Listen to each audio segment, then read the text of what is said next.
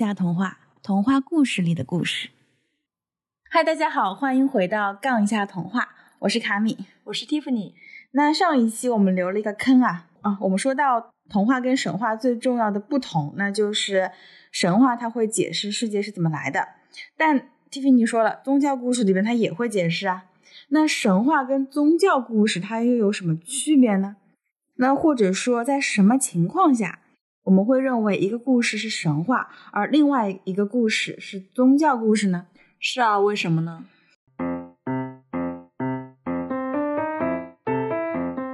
我先问你两个问题啊。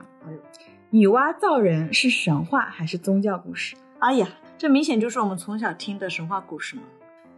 嗯，但是在道观里面常常都会供奉女娲娘娘，那个道观它是。道教的宗教场所，对不对？嗯。哎，我再问你啊，嗯，那最后的晚餐，它是一个宗教故事，还是一个神话？这个我很确定是宗教故事。对，那你的判断依据是什么呢？因为基督耶稣是宗教人物呀，女娲也可以算是宗教人物啊。嗯，那我想不出来，你说吧。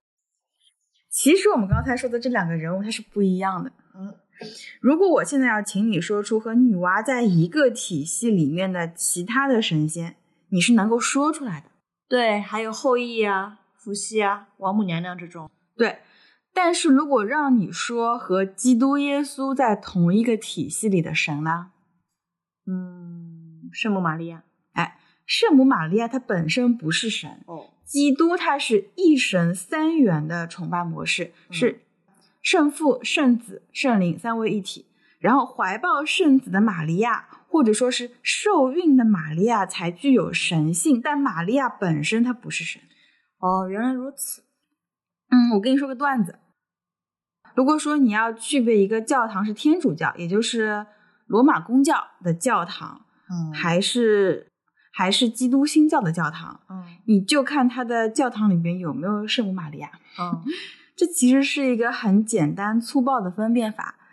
其实呢，天主教跟基督新教的根本区别，并不是教堂里边到底崇拜谁，而在于是否承认罗马教廷的宗教地位。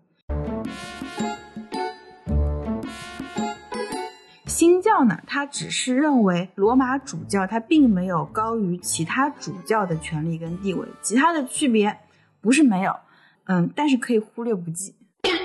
如果我们对欧洲大陆政教合一的历史稍有一点了解的话，就可以知道，在很长一段时间里啊，教权是高于皇权的。那宗教对于民众的生活，它是有一个强制指导的意义的。嗯，但在我们国内的主流文化里，对宗教的认知，这种压迫感跟强制性的感觉，不是说没有，但不会那么强烈。嗯，比方说，大家去求神拜佛，总是仿佛要去试试看，哎，哪个庙的菩萨灵不灵？灵的话，香火就旺，对不对？是的，现在中国嘛，是马克思主义无神论呀。其实也并不尽然，就包括西方有些学者，他认为中国人的信仰信仰的是自然神学，或者说是无神论，它其实是不贴切的。嗯，因为在神学里，或者说在宗教学里面，人和神它有两种基本的一个相处模式。一种呢叫做人神模式，就是神他是全知全能的，比方说耶和华、真主阿拉这一类。它是一神教的存在，那它在这种模式下，人是要无条件、无理由的去信仰神。嗯，即便如此，哎，神他也不保证他会去帮助人，并并且他一定不会帮人去处理客观世界里边人遇到的问题。在这个人神模式下，神神他只负责一件事，就是生产意义。那换句话说。就算你为了维护神受尽酷刑，然后神也没有义务来救你。嗯，但如果说你因此就质疑你的神，那这就是你的不对。如果你质疑他，那就是在质疑你存在的意义。太可怕了，这听起来有点不讲道理。对的，所以还有一种讲道理的模式，那就是人人模式。他是说，人用人和人之间人际交往的底层逻辑，就是所谓的交换原则来跟神相处。那我们在多神教跟虚神宗教里面，常常就能看到这种模式。多神教我知道，就类似印度教、日本神道教，道教里面也有很多神仙。那虚神宗教是什么？嗯，这个解释起来就很复杂，但也可能我说一句话你就懂了。愿闻其详。呃，我们口头上常说老天保佑，那这个天，你说得清楚是什么吗？嗯，大概是头顶三尺有神明。哎，你说的没错，但你知不知道这个神明具体是谁？不知道。但是你会觉得说，在冥冥之中又有一股神秘的力量，隐隐约约的超自然的存在着，对吧？对的，我相信。对，这其实就可以被理解为虚神信仰。就虚神，它不是一个具体的神灵，而是某种它弥漫在整个世界里边的神秘力量。就可能一棵树活了一千年，它就成精了；也可能一只狐狸修炼了一千年就成妖了。但你不知道它在哪里，因为人神的界限，或者说人和超自然力量的界限，它是很模糊的。哎，你这个政治不正确啊！建国后不是不能成精的吗？啊，因为建国的时间还太短。好了，那我知道虚神宗教的意思了。那这其实和多神教还是有点关系的。呃，是的。我们的虚神宗教其实就是儒释道三家文化杂糅之后的结果。那佛教算是多神宗教还是虚神教呢？都不是啊，佛教它属于空神宗教，因为佛陀不是神。啊，佛陀的意思是善思者、开悟者，不是神，这我倒是知道的。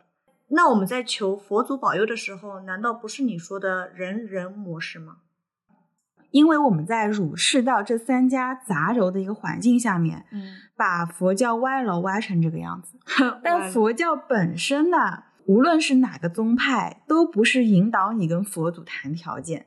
那空神宗教其实是引导人把自己的主观能动性发挥到最大，让人去自我觉悟。那佛祖他本身他是没有神格的，他更像是一个经验值在巅峰的一个教授，在前面引导你。然后佛经就是他们的研究论文，或者说是他们出的书，嗯，然后会记载他们对世界啊、社会啊或者人生等等，呃一些问题的研究成果。也正是因为这样子，佛教才会宣扬众生平等，因为他相信每个人都有无限的潜力。这么看来，佛教，或者说空神宗教很高级啊。哎，对我有时候甚至觉得佛教。它不是宗教，它是具有一定的科学性的。因为在世界上的这么多宗教里边，只有佛教它的经文是一直在迭代的，而不是只固守着几千年前的唯一一本经典。嗯，它有一种像科学精神一样的接纳自我迭代的一种精神吧。被你这么一说，我突然很想找卷经文出来学习一下。我们一开始要讨论的其实是神话故事和宗教故事有什么联系和区别吧？哎，对。啊，言归正传，不挖楼了。那通过刚才的解释跟梳理呢，我们就可以看到，在当代中国的主流语境下，我们在说神话和宗教故事的时候，呃，我们说的其实是人人模式的宗教和人神模式的宗教之间的区别。或者也可以说是虚神宗教或多神宗教和一神教之间的区别。嗯，虽然有些不严谨的地方，那姑且就这么草率着理解吧。是有不严谨的地方，嗯，但我们这是个聊天节目吧，是吧？嗯嗯。那现存的神话故事，就是从古希腊神话，嗯，到我们的昆仑蓬莱神话体系，基本都是多神文化的一个背景。它有几个不同点啊？嗯。在虚神或者说多神宗教文化的这么一个社会体系里面，人是否尊重神，是取决于人的所求。神灵呢，只不过是和人类共同生活在一片同一片天空下。嗯，他们是比人类拥有更多超凡力量的存在，但他们不是全知全能的，他们也各有各的弱点和短处。嗯，比方说宙斯他好色。然后张果老贪吃啊，这样子。那人对于神灵的态度是可以爱，也可以憎，也可以无视。但是从实用主义的角度出发呢，也不妨碍他们将一部分神明作为祈求帮助的对象。对，那那人和神的关系在这种文化里面是很紧密的，甚至说神的形象是可以很亲切的。嗯而且在演绎小说里面，神神为了自己店里的香火要更旺盛一点啊，他们还很内卷。那同时，这也导致了神的权威性是不足的，就是说他们没有那么严肃。那网上有很多人吐槽说，中国人求神拜佛是很功利主义的。其实这不是一个信仰是否虔诚的问题，嗯而是我们的文化基因就是虚神信仰，在我们的世界里面，神跟人是共存的关系。嗯我们今天说了，中文语义上的神话故事，基本上可以被看作虚神宗教或者多神宗教这种人人模式的宗教故事。那所谓的宗教故事呢，是可以被看作人神宗教，大多数来说是一神宗教的故事来理解。那我们说了它第一个不同点，那它第二个不同点是什么呢？基督教圣经又是从何而来的呢？还有我们熟知的童话故事集和宗教故事真的是没有关系的吗？那这些问题我们留在下期解答。